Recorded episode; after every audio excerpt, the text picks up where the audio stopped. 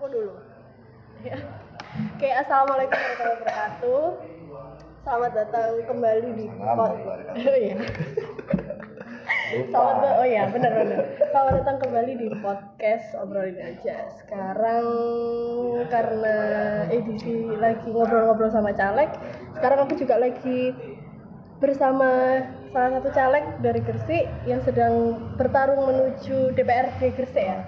DPRD Gresik. Loh, Siapa dia? Jeng jeng jeng jeng. Mari kita ngobrol-ngobrol. Halo. Hai. Kakak. Cok aku kagum. Hai. Ya ya ya. Benar benar. Gimana? Namanya siapa kenalin dulu, Mas? Nama saya Rahmat Wahyudi dari Partai Keadilan Sejahtera. Terus? Nomor caleg eh nomor satunya. Oh, iya. Sekalian promosi lah. Oh, ya, ya, ya. PKS nomor 8, nomor urut 7. Nomor tujuh. Dapil. Dapil 8. Dapil delapan itu mana? Manyar Sedayu Bunga. Banyak. Terus em, mau maju ke yang DPRD Gresik kan? Ya, betul. DPRD Gresik. Terus kalau mau maju ini yang mau dibawa apa? Maksudnya kenapa kenapa harus banget maju? Memang mau membawa misi apa? Yang saya bawa misi kebaikan yang jelas ya. PKS ya, Ya. kebaikan agama-agama. Kenapa kenapa? Kebaikannya gimana? Ya, intinya sebagai pemuda memang tagline saya itu kontributif dan kolaborasi. Hmm. Artinya saya mengajak ke para pemuda memang ayo sebagai muda itu kita harus punya kontribusi dan bisa berkolaborasi. Hmm. Kalau kontribusi ya terserah Anda mau penyiar, Hmm. Anda mau cari apa yang jelas punya kontribusi. Kebetulan saya memang ada kesempatan ya untuk menjadi seorang caleg. Kontribusi artinya ya saya ingin Gresik lebih baik yang jelas. Kolaborasi artinya ya dalam membangun sebuah kebaikan itu ya kita harus eh, bisa berkolaborasi dengan banyak pihak. Nggak mungkin satu kebaikan itu hanya bisa kita usung sendiri, nggak mungkin. Harus bisa berkolaborasi. Ya, intinya itu. Kenapa saya bisa ada ya kesempatan, karena ada kesempatan, karena ini komunitas kebaikan, kenapa enggak? Gitu. Langsung aja. kesempatan yang kan bilang karena ada kesempatan kesempatan itu datang apakah juga awal dari keputusan buat oke mulai terjun politik atau kayak memang sebelumnya udah udah pernah intinya titik balik titik sebenarnya terjun di dunia politik sudah lima tahunan. oh iya? Oh ini Ya meskipun nggak terjun langsung ya, tapi saya ikut anggota dewan. hmm. Jadi kan ya sedikit banyak terkait dengan politik saya tahu. lima tahun berarti dari 2013 ya? 2012 enam berarti? Ya 56 lah. oke terus terus. Ya, ya kebetulan saya ikutnya alat tingkat provinsi. Nah, baru kali ini ketika ada pemilihan yang ke-19 diminta bantu di Gresik. Nah, karena ya ya udah memang diminta ya siap karena ya saya tahu eh, track recordnya PKS apa dan sebagainya ya oke saya maju anggota dewan di provinsi itu di PKS ya? PKS Berarti dari 2000 dari 2012 itu dari PKS. PKS Berarti kaderisasinya dari dari 2012 dari 2012 atau? Eh memang dari 2012 Hmm. saya masuk itu kan karena menggantikan senior saya. Hmm. Nanti di sini ya karena senior saya waktu itu mau kuliah S2 keluar. keluar tinggal butuh pengganti nah kemudian tekad saya waktu itu eh, saya kan kuliah di informasi dan perpustakaan? Kamu sebenarnya? fisik benar Di nah artinya background saya dengan basic informasi fokus itu dirasa cocok untuk jadi asisten Asisten anggota dewan kan kita menempel kan. Oh. Menempel anggota dewan ke mana, ngurusi yang apa, kita harus ikut sorry sorry ini anggota dewan DPRD atau DPRD provinsi. oh DPRD DPRD provinsi fraksi PKS Betul. oh I see terus terus Tadi kan saya ikut. Lama kelamaan saya mulai ya paham terkait politik. Ikut lima tahun. Ya, dipilih kan. nah itu kan awalnya kan dari dari, dari asisten anggota dewan Mhm. nah terus akhirnya masuk jadi kader PKS nih Kita jadi staf dewan itu ya otomatis sudah di kader. oh Ya meskipun awalnya awam ya, tapi kan lama kelamaan latihan bantu bantu bantu. Nah, secara resmi memang kalau an- anggota itu kan harus dengan tanda petik satu. Ya, ya itu sudah buat kartu. Hmm. Berarti 2012 itu yang nantiin terus habis itu ikut-ikut gitu. Kalau kenal PKS yang sejak kuliah sebenarnya. Oh. Waktu itu kan baru berapa ya? Ya masih booming boomingnya PKS waktu itu. Saya masih ingat Itu yang yang golongannya Anies Mata tuh, eh yang ketuanya Anies Mata tuh Hidayat Nur saya sejak Lutfi Hasan. Rusunat Hasan Isa. Iya, Dia yang jadi ketuanya. iya sejak. Ya mulai tahunnya mulai itu. Oh. Mulai beliau jadi presiden PKS. Hmm. Ya, itu saya tahunya. Karena lingkungan juga ya karena faktor lingkungan kan. Yang banyak yang mengenal PKS. ya. Nah, terus eh, kan ngambilnya dapil dapil Manyar Sidayo Bunga. Nah, menurut Mas Rahmat itu yang apa yang paling absen atau di dapil itu punya permasalahan apa sih? Sehingga harus benar-benar diperjuangkan selain tentang kebaikannya orang Manyar, Sidayo Bunga, yang kita doakan lah ya mereka. Apa ya problem apa yang yang harus banget dijuang diperjuangkan ini? Kalau bicara problem, menurut saya ya, yang pertama karena ini kan yang pertama Gresik itu Gresik berhias iman tagline-nya. Nggak tahu apakah masih itu ya? Masih. Gresik kota santri sama Gresik Berias Iman. Ya masih ya. Kayaknya ya, kayaknya Berias Iman kan sendiri juga bukan iman kan bersih, hijau, Iya. asri dan lalala. nyaman. Iya. Kota santri. Saya ya ini hanya potensi, saya tidak melihat problem secara mendetil ya. Tapi yang namanya awalnya punya brains kota santri dengan penggabungan zaman biasanya kan eh, apa ya ada semacam gesekan. Tetapi ya saya pengennya tetap bagaimana dengan perkembangan zaman itu image santri itu tetap, tetap bisa bagus tidak dipertentangkan antara santri yang kemudian ketinggalan zaman. Tapi adanya perkembangan zaman banyak taman-taman dan sebagainya itu tidak kemudian menghilangkan image Gresik sebagai kota santri yang kedua saya melihat Gresik ini kan kota industri. Mm-mm. kalau kita melihat eh, perpolitikan nasional ya, faktor dari industri kan pekerja satu saya melihat ini potensi. Saya karena saya nggak bawa data. Potensinya kalau pekerja yang pertama kaitannya dengan upah buruh. Upah buruh bagaimana bisa standar. Tetapi bicara upah buruh tidak bisa kemudian hanya menaikkan upah buruh tapi juga perlu penstabilan nilai-nilai ekonomi yang lain. Kalau upah buruh naik beras juga ikut naik ya artinya kan sebenarnya nggak naik kan sama saja. Artinya upah buruh naik bagaimana tetap yang lainnya ini tugas pemerintah itu tetap bisa menjaga ekonomi tetap stabil sehingga kenaikan upah buruh itu benar-benar bisa dirasakan. Yang potensi kedua infrastruktur infrastruktur nasional ini kan banyak melibatkan pekerja asing bukan yang profesional ya yang usaha dasar mungkin potensi itu juga ada di tetap industri ya yang besar. Artinya ya bagaimana bisa eh, menjaga supaya tenaga kerja asing yang kasar-kasar ini bisa mungkin tidak masuk. Kalau ngomong tenaga kasar kan di sini juga banyak. Kenapa harus pakai asingnya? Mungkin perlindungan terhadap burunya yang potensi potensinya. Selain sektor pariwisata mungkin ya. Tapi saya melihat dua itu.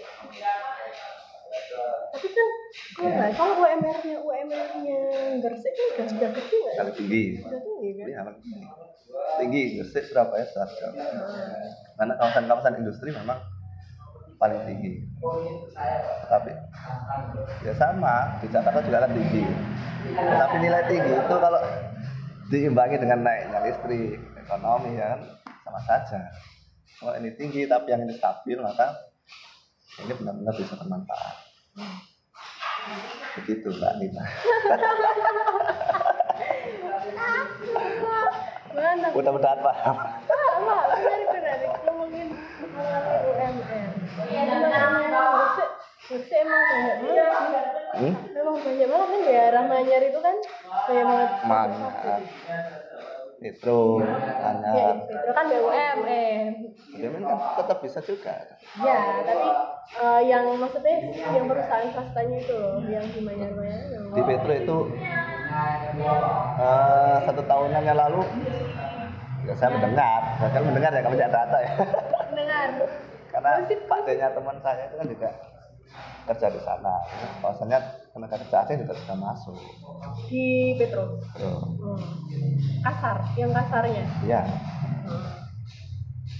Tapi kalau memang misalkan kebutuhan kebutuhan di dalam negerinya memang nggak mumpuni dan lebih apa ya secara kualitasnya memang lebih bagus asing kan sebenarnya nggak masalah toh juga jumlahnya kan nggak banyak kalau kalau nggak salah ya yang yang yang ini aku entah mendengar atau entah tapi yang aku pernah baca seliweran memang kesannya banyak kesannya pekerja asingnya banyak anggaplah seribu.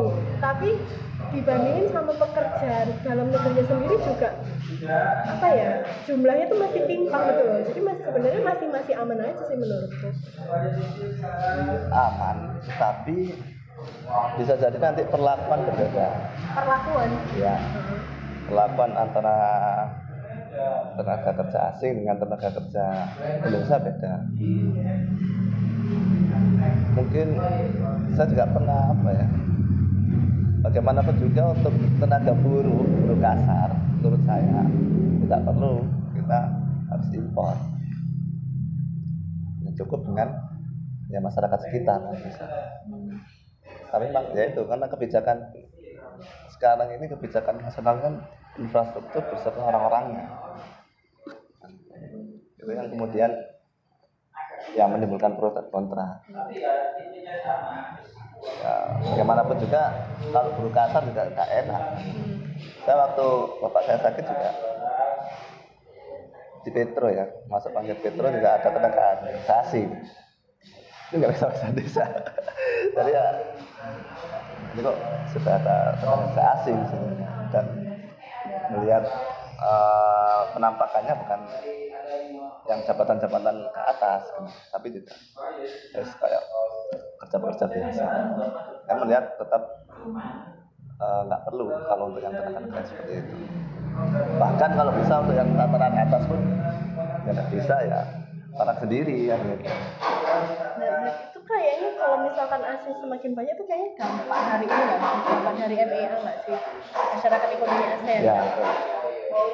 bisa jadi dapat dari MBA pasar bebas cuman kan kalau saya menilai ya fungsinya negara itu kan supaya rakyatnya ini aman dari orang eh, apa ya aman dari penguasa-penguasa yang luar itu kan fungsinya negara nah, buat apa ada negara kalau kemudian buat pasar bebas karena ya fungsinya negara itu untuk mensejahterakan rakyatnya dengan ada pasar bebas itu kan memang ini konspirasi global cuman ya tugas kita kan hanya berusaha ya Nah, dimulai dari Gresik, dari Dapil Manyar, Sihayu Ya. Bunga, gitu kan? Betul.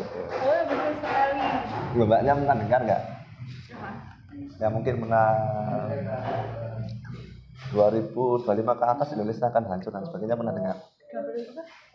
2025 ke atas Iya. Indonesia akan hancur Hmm, pernah dengar pernah. ya Pernah. menurut mbak gimana tadi aku yang ditanya. 2025 ke atas Indonesia akan hancur. Menurutku ya hancurnya gimana dulu? Maksudnya kalau menurutku nggak akan hancur orang apa milenialnya kena apa kau usia orang-orang usia produktif. Ya kan ya. orangnya orangnya orang-orangnya banyak dan perkembangan digital sekarang kan makin makin maju. Iya. banyak startup startup terus eh, konten-konten konten-konten yang berbau digital. Jadi eh, menurutku ya bukan roda sih. Kayaknya sektor ekonominya tuh mulai dikembangkan apa dimunculkan yang baru yaitu apa misalkan bakalan hancur ya? Ya nggak juga sih hancurnya gimana dulu? Kalau hancurnya tanahnya lenyap ya oke karena itu kan pengaruh pemanasan global. Ya kalau saya membaca Hmm. beri- berita memang ada dua versi. Mereka-mereka yang mengatakan akan hancur karena memang kalah saing dengan eh, global. Hmm. adanya pasar bebas, semuanya dan sebagainya itu yang versi pertama. Penguasaan aset tanah sebagainya kan sekarang pribumi sudah sedikit yang memiliki. Perkebunan Oh, iya. perkebunan sawit nah semacam itulah. Tetapi ada versi lain yang mengatakan definisi hancur itu bisa jadi Indonesia ini makmur. Gedungnya tinggi kemudian perekonomian maju dan sebagainya. Bahkan mungkin Amerika dan Eropa yang itu dulu negara eh, kedua eh negara pertama jadi kedua tapi Asia Pasifik menjadi negara pertama nah, itu kan juga sempat dibahas di DLC ya iya sih ha. Nah, waktu Jenderal Gatot menerangkan potensi Indonesia dan sebagainya. Nah, Cuman tafsir yang kedua ini bisa jadi makmur ya. Persoalannya bukan milik kita. Oh, oke oke oke Ya mungkin kita hanya batas dari sopir, satpam, koki dan sebagainya. Artinya kita nggak ikut punya gedung tinggi, kita nggak punya apa. Itu tafsir yang kedua. Cuman ya kita harus tetap optimis kan gitu. ya Siapa tahu nanti kebijakan berubah dan sebagainya. Karena antara keinginan dan kenyataan kan ada jeda, yaitu takdir. Kalau iya iya takdir- iya Allah ya takdirkan yang baik-baik saja Kasih kita berikhtiar. Oh ya, setuju. Anak PKS sekali, ada ya ada apa lah ya lima tahun. Menarik, menarik, menarik. Oh ya, tenaga tenaga kerja. Seru juga ngomongin tenaga kerja. Terus, em, menurut sendiri kalau kondisinya di Gresik sendiri secara secara global, ya bukan secara global, maksudnya secara secara umum aja lah, secara general. Eh, mungkin ada tambahan satu lagi mungkin terkait eh, air tentunya Air. Isunya aneh-aneh ya mas ya? Tenaga Kalau- nggak aneh unik. Nah, itu kan isu Iya betul betul. Lebih perspektif air. kalau air PDM Mm-mm. eh, karena ini pengalaman saya sendiri sama Eh, kalau di perumahan saya itu ya sempat mati lama rumah saya kemudian saya sendiri itu kena semacam tiba-tiba tagihan air itu jutaan. Bayangkan ya tetangga-tetangga itu yang mungkin eh, sampai 100 ribu mungkin ya. Tiba-tiba di rumah saya itu tagihannya jutaan. Padahal yang di rumah itu hanya ibu sama bapak nggak sempat bingung nggak nggak lapor Tiap jam cuci baju. Air. Ini akhirnya itu beberapa bulan, enggak satu bulan ya. Oh, Sehingga orang rumah kaget nggak bisa. Ya lapor ke sana. Kalau nggak salah asalnya oh saya. Salah catat atau gimana intinya? Ya tiba-tiba membludak segitu. Sehingga jalan tengahnya kan nggak bisa bayar dicicil sampai berapa bulan lagi nggak bisa lagi akhirnya terus emosi nggak bayar gitu. nah, akhirnya diganti masalahnya nah kemarin teman saya yang di DKP ini kena juga iya. iya tiba-tiba satu setengah Itu berapa bulan? Tagihan berapa bulan? satu bulan terus tiba-tiba kan satu juta setengah itu. Terus, apa yang mirip dengan kasusku. Nah ternyata di tetangganya itu juga Kayak gitu. pernah juga 3 juta dan sebagainya. Ya, artinya kan apa ya? Ya mungkin saya belum punya jalurnya ya ini urusan PDAM ini. Untuk mengadvokasi semacam ini ke mana? Ya saya sudah jelaskan ke teman saya kalau saya kemarin ya protes dan sebagainya. Kalau bisa bayar jalan tengahnya ya nyicil itu. Tapi tetap harus ada protes kan saya kira tidak hanya harus berhenti proses tapi ya penyelesaiannya gimana kan? Kejadian saya ini nggak satu tahun yang lalu kalau nggak salah. Nah ini kok muncul dan saya cerita tetangganya tidak pernah seperti itu. ya saya khawatirnya kan ada keanehan bisa jadi dan sebagainya. Kalau yang terakhir ini katanya eh, meterannya nggak kelihatan juga yang nggak salah nah, ini kan nggak masuk akal. Sementara yang lainnya ya mungkin seratus ribu tujuh puluh ribu kan gitu. Teman saya biasanya tujuh puluh ribu. Tiba-tiba jadi satu setengah. Matang. Ini ya kemarin infonya ya dibayar tujuh ratus dulu dan benar nggak ada satu bulan satu bulan Nah, kalau di Surabaya mungkin saya punya jalurnya ya Oh. Sekarang ya udah udah medannya banget ya. karena sudah ya punya anggota dewan di sana kalau sini kan nggak punya.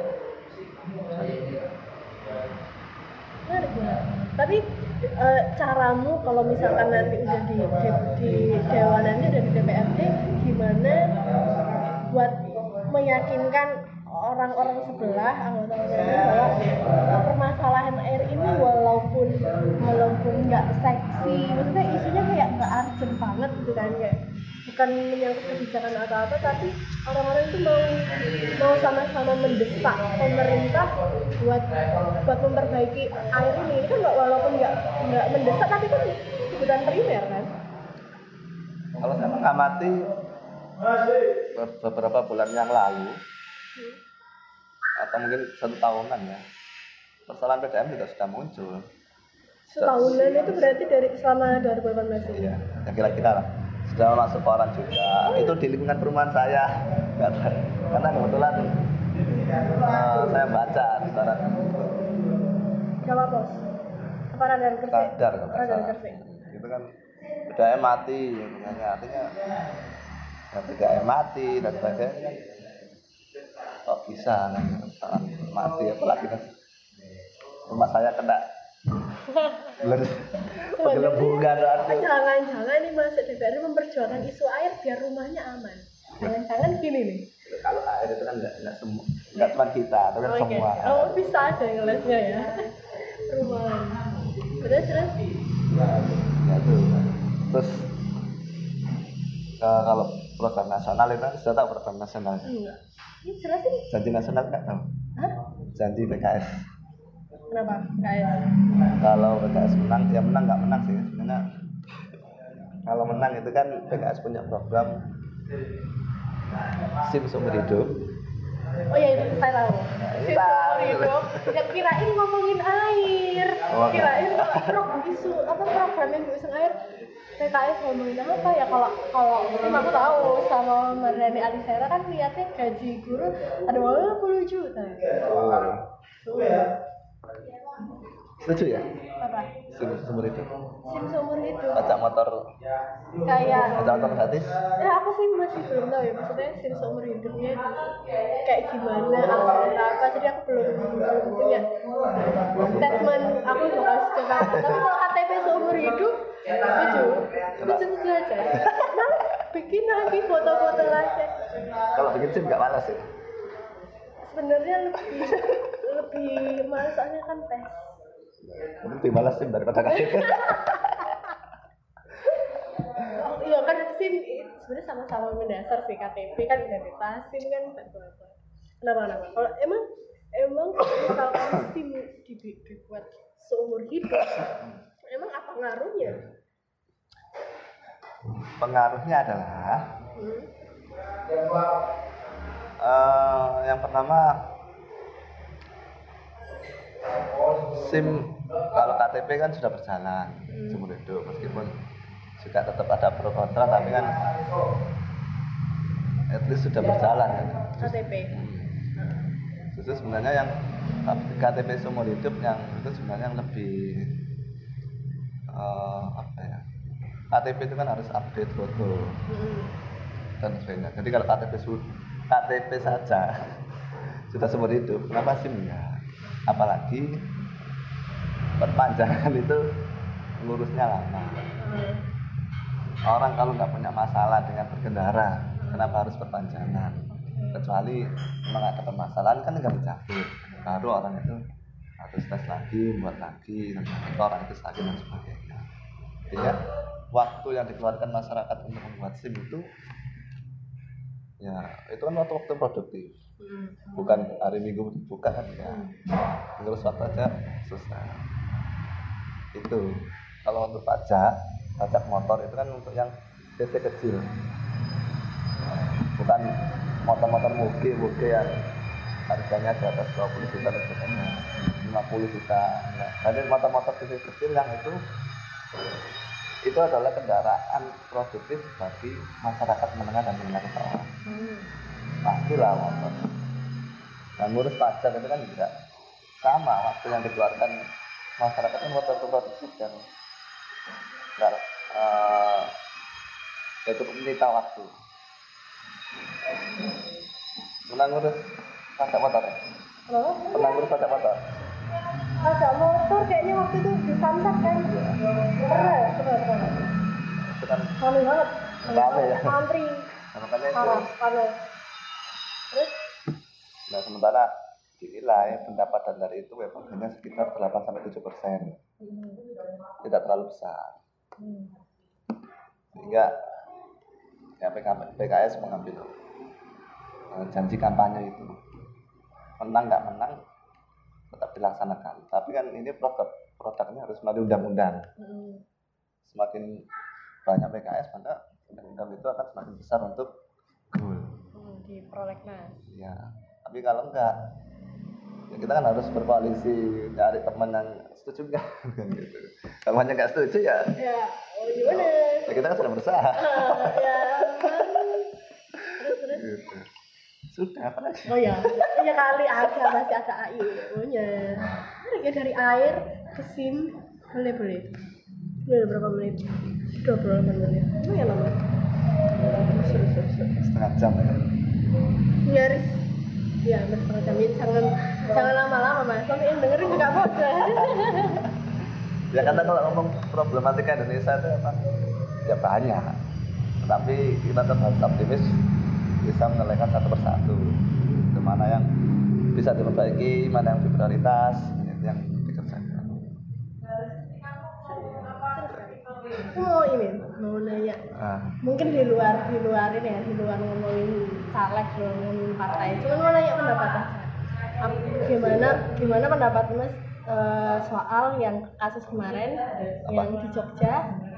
Apa? Eh, orang non Islam non Muslim meninggal dimakamkan dimakamkan di Taman Pemakaman Umum TPU Taman Pemakaman Umum. Nah, em, apa ketua RT di sana melarang. hmm. Awalnya awalnya eh, nggak boleh ada teror, nggak boleh ada a- apa ya kayak ibaratnya itu kayak kalau misalkan kita yasinan lah dan mereka tuh entah mungkin yasinannya atau apa itu nggak boleh tradisinya oke diturutin. Nah sampai akhirnya waktu dimakamkan di liang lahatnya itu kan tradisinya orang muslim itu eh, Kristen itu entah Kristen entah Nasrani Ah. itu ada salib. Ya. Itu ada salibnya di nisannya. Nah nggak setuju masih di diklaim eh, masih dikomplain. Akhirnya tanda salibnya nih ininya dipotong. Yang bagian atasnya dipotong jadi T. T. pendapatnya gimana Hmm, sebenarnya perlu nggak? Itu taman pemakaman umum loh. Sebenarnya pemakaman muslim dan non muslim itu harus dipisah. Kenapa? Ya karena eh, berbeda. Apanya? Sepemahaman saya. Hmm. bahwasanya orang-orang yang sudah meninggal itu Hmm. bisa mendengarkan apa namanya siksa-siksa orang-orang yang sedang disiksa paham ya Hmm. jadi orang yang meninggal Heeh. itu kan bisa mendengarkan menurut kalau berdasarkan keyakinan saya gitu Oh, kan iya, oke. keyakinan kita maksudnya Iya. Oke kita. Oh iya. Kita satu keyakinan. Kita satu keyakinan. Rasanya orang sudah meninggal itu bisa mendengarkan ya karena kan ada siksa kubur jadi orang yang meninggal di Itu. makam ini bisa dengar siksaannya orang di bawah Bisa. Walaupun sama-sama dalam keadaan bisa wafat. bisa Nah, bahkan kenapa kalau nggak salah kambing diem ayam diem dan sebagainya kami kenapa kenapa? kambing diem ayam diam Kambing diam, ayam diam. Iya. Apanya yang diam? Eh, apa ya Lembek sama ya maksudnya kuruyuk. ketika kambing itu diam ayam itu diam Heeh. itu kalau nggak salah mereka sedang mendengarkan eh, siksa kubur Hmm. Nah, kenapa? Makanya seharusnya pemakaman muslim dan non muslim itu harus dipisah. Karena Ya, kalau secara syariatnya ya se- menurut saya Mhm. mana sepemahaman saya karena mungkin ya karena itu orang yang meninggal itu bisa mendengarkan siksa kubur. Heeh. Itu bagi yang mungkin orangnya alim ya bisa mendengarkan. Sih belum tentu sendiri dia tidak tersiksa. Ya. Artinya mereka yang non muslim dengan yang muslim yang non muslim ini kan sudah pasti disiksa Heeh. menurut keyakinan saya keyakinan orang muslim kenapa itu harus harus dipisah kan gitu Nah, makanya orang muslim saja bisa kalau yang orang non muslim itu pasti disiksa karena mereka kan tidak meyakini yang jelas meyakini Allah itu sebagai Tuhan. Kenapa makam muslim sama Kristen itu harus dipisah ya? Menurut saya alasannya harus seperti itu. Kalaupun ada TPU juga harus dipisah. Ini TPU muslim ini TPU non muslim. Tapi perlu nggak ada perlakuan sampai kayak gitu yang yang harus salibnya di sampai dipotong kayak gitu. Perlu ya nggak perlu. Karena itu kan hanya simbol. Harusnya ya jangan sampai kejadian sudah sudah harus di sudah harus ya jangan sampai terjadi jangan sampai sebelum terjadi itu kan. Maksudnya sebelum itu sebelum ditancapin sebelum dimasukkan sebelum ditancapkan dan sebagainya. Artinya kalau orang itu paham ada paham ya nggak nggak bisa disatukan seperti itu itu kalau mungkin yang memiliki wewenang itu adalah orang yang paham. Kalau nggak yang paham ya ya kejadian seperti itu ya gimana? Nah, menurut saya kalau yang paham ya sebisa mungkin sebelum itu. Kalau sudah ya dipindah nggak masalah dipindah. Tapi juga harus sama-sama paham. Yang penting dibikin undang-undangnya gitu ya. Betul. Taman pemakaman itu untuk Islam sama non Muslim gitu. Meskipun belum ada undang-undang kan selama ini kan sudah berjalan natural sebenarnya. Menurut saya. Nggak pernah ya mungkin ada ya tapi jarang mungkin yang pemakaman itu antara muslim dan muslim jadi satu. Mungkin tanahnya sama dikelompokin gitu kan? Ya. Kayak Muslim sebelah barat. dikasih jejakan gini ya sebisa mungkin sejauh mungkin. Karena ya itu tadi. Kasihan. Menurut keyakinan kita. Menurut seperti menurut keyakinan Islam. Menurut yes. ajaran pemahaman Islam ya itulah ya. Sepengetahuan saya. Iya. ya mungkin terakhir mau kampanye? Kenapa harus kenapa orang-orang di yang tinggal di Manyar, Sedayu dan Bunga harus pilih Mas Rahmat apa memperjuangkan upah buruh memperjuangkan air. Kenapa Eh, ya intinya saya nggak muluk-muluk ya. Tugas anggota dewan itu kan bukan membuat program sebenarnya tetapi menghasilkan sebuah undang-undang kemudian mengawal program pemerintah ini berjalan sesuai dengan undang-undang. Jadi kan kebanyakan mungkin kita mau bikin program ini program ini seolah-olah anggota dewan itu punya program. Sebenarnya kan tugas anggota dewan itu pengawas penganggaran dan advokasi. Bukan mengeksekusi. Kalau buat program itu tugasnya pemerintah. Seperti tapi kan kalau misalkan dalam programnya mungkin ada reses. Reses itu kan dalam rangka mencari eh, aspirasi rakyat.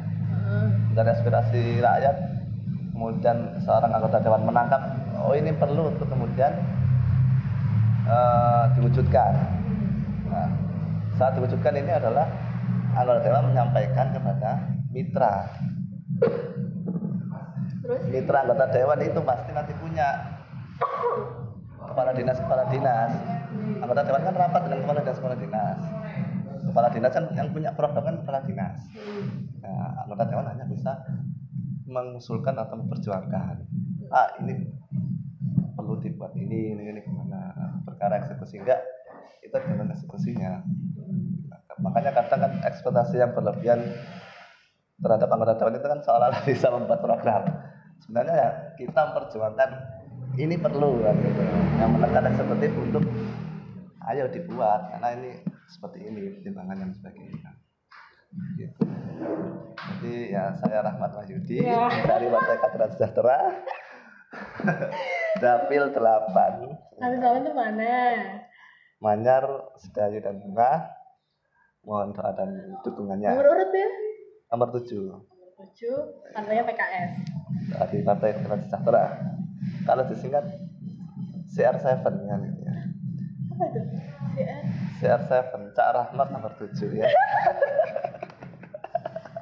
Boleh boleh boleh. Band branding yang oke ya. Boleh boleh boleh. CR hmm. ya semoga Madrista, Juventini dan apa Man apa? fansnya Manchester? Apa aku nggak ngerti. Aku nggak bola Mansunian ya. Oke. Kenapa? Semoga fansnya. Bisa memilih saya kan saya nggak tersinggung dengan CR7 ya. Kalau ada kedekatan ya bersama sama si R7 ini. Tolong oh iya. Nggak ada sebenarnya.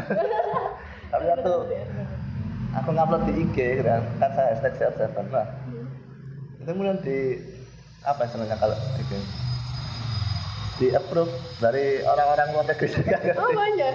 Ya belum gimana? Ya banyak beberapa orang luar- negeri itu request ke saya request pertemanan.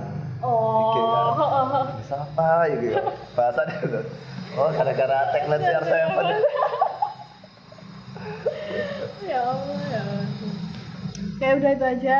Terima kasih. Semoga bisa menjadi pertimbangan kamu untuk memilih calon wakil rakyatmu nanti thank you. Kasih